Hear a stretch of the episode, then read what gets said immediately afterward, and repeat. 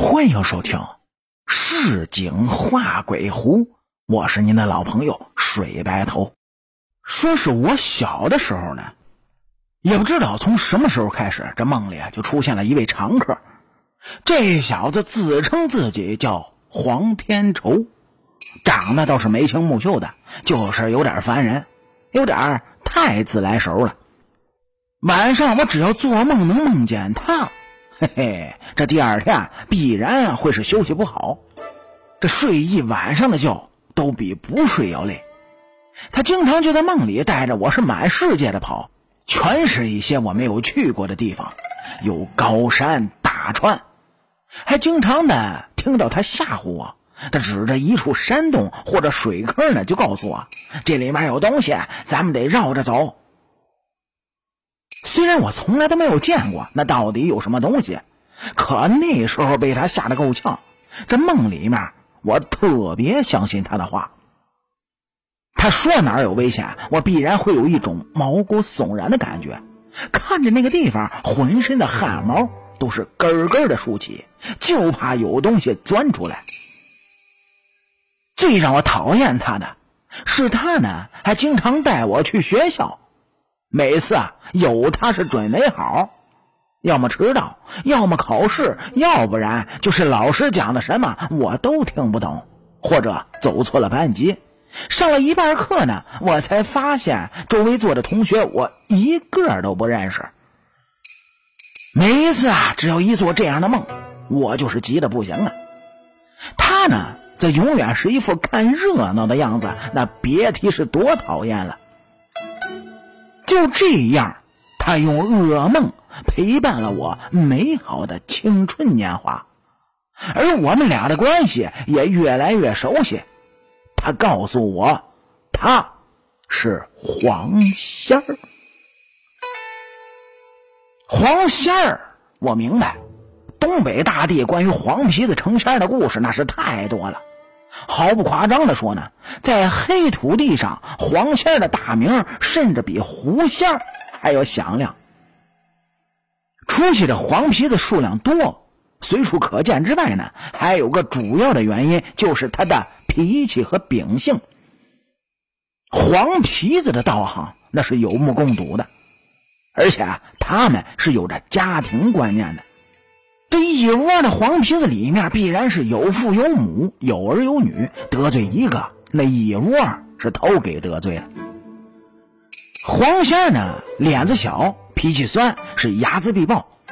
当然，这种性格好的一面，就是有恩也是必报的。总之啊，你对他们好，那他们保管是井水不犯河水。你对他们不好，哎呦，那可就惨了，肯定能作的你家里是鸡犬不宁的。都说黄皮子偷小鸡儿，嘿，其实啊不然，他们也偷鸭子、偷大鹅，没有他们不敢惹乎的东西。还有所谓的偷呢，其实是在吸血。黄皮子他不吃肉。他们对付鸡鸭鹅都是把血吸干，至于剩下的尸体，他们大多数的情况下是不会动的。相对于把家禽拐跑这种浪费行为，其实啊更加招人恨。不过，他们绝对不会是随便的霍霍人的。我爸就曾经说过，想当年。我爷在农村，这院子里有个大柴火垛，那里面就有一窝的黄皮子。我爷家养的鸡鸭鹅呢，从来都没缺过数，他们从来不去霍霍我爷爷家的禽畜。我当时还好奇呢，你说为什么到了嘴边的肉都不吃呢？我爸就告诉我，黄皮子他就是这样的性格。你不招惹他们，他们肯定不霍霍你。偶尔有犯错的，那也肯定是有原因的，绝对不会无缘无故的就祸害人的。这让我是特别的惊讶。也就是从那时候开始，我对黄皮子这种生物就产生了好感。虽然有很多黄皮子将人家作的那是家破人亡，但是就如我爸所说。这不招呼他们，他们不会是无缘无故的祸害人的。所以，当黄天仇告诉我他是黄仙儿的时候，我很兴奋，也很纳闷。我兴奋的是自己居然认识个黄仙儿，而且还信誓旦旦的拍着胸脯说有他在，没人敢欺负我。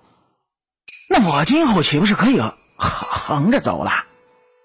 有黄仙儿保护我，这要是让小伙伴们知道了，呃呃，肯定以为我是胡说八道吧。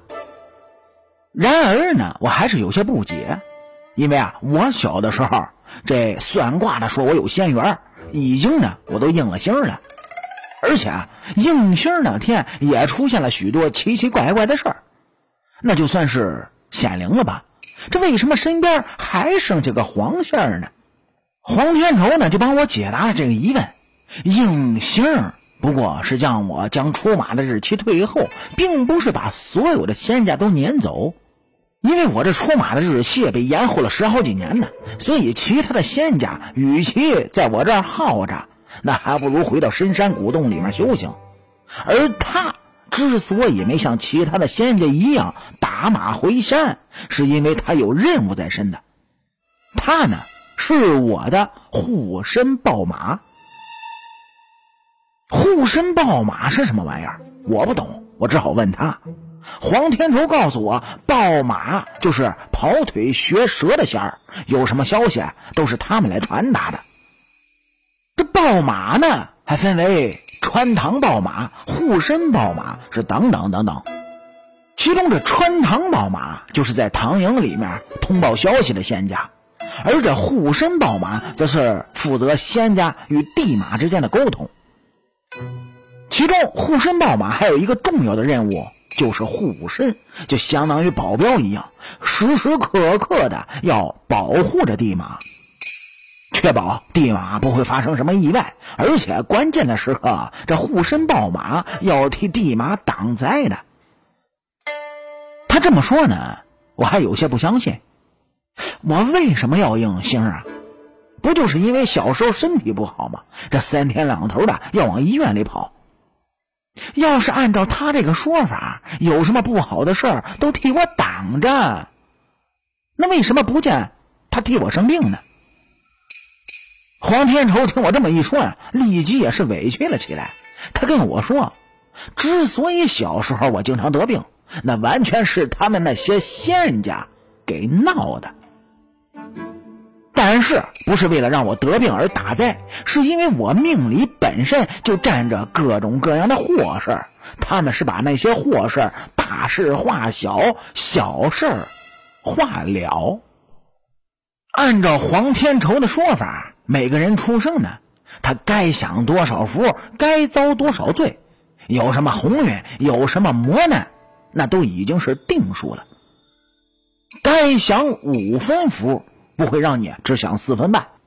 同样的道理，该有三分难，那绝对会不多不少的加注于你。所以说，享福其实就是在消福。福气一共就那么多，这用掉一分，它就会少一分的。遭难就是减灾，这不顺的事儿也就那么多，是经历一些就会少一些。要不怎么说享福不要乐，遭难不要难过？关于这个，老祖宗早就说过，有个词儿呢，就叫做乐极生悲。福享大了，剩下的就薄了，灾难呢也就不远了。跟这句话相对的，那就是否极泰来，谁呢也都不会一直倒霉。磨难遭受多了，那好事儿。也就是快来了，他们这些仙家就把我的灾祸全部就转化成了小病小灾的，在灾祸定数不变的情况下，用小灾小病来顶替我今后要出的大灾大难。我对黄天仇的这个说法也不是特别的领情，他们可都是仙家，干嘛不直接大手一挥，把我那些不好的事儿都都给弄没了？黄天仇听我这么一说，也是一脸的无奈，是唉声叹气的，就给我讲什么因果关系，什么天数注定，也不知道是他表述能力有问题呢，还是我理解不了。总之啊，我听的那是个稀里糊涂的。最后呢，他彻底投降了，还甩给我一个万事万灵的答案：等你长大了，就明白了。黄天仇是一再的叮嘱我，千万不要把我跟他在梦里发生的这些事儿告诉我的妈妈。故事呢讲到这儿，您各位肯定会问，为什么呀？因为这一期时间有限，咱们下期继续。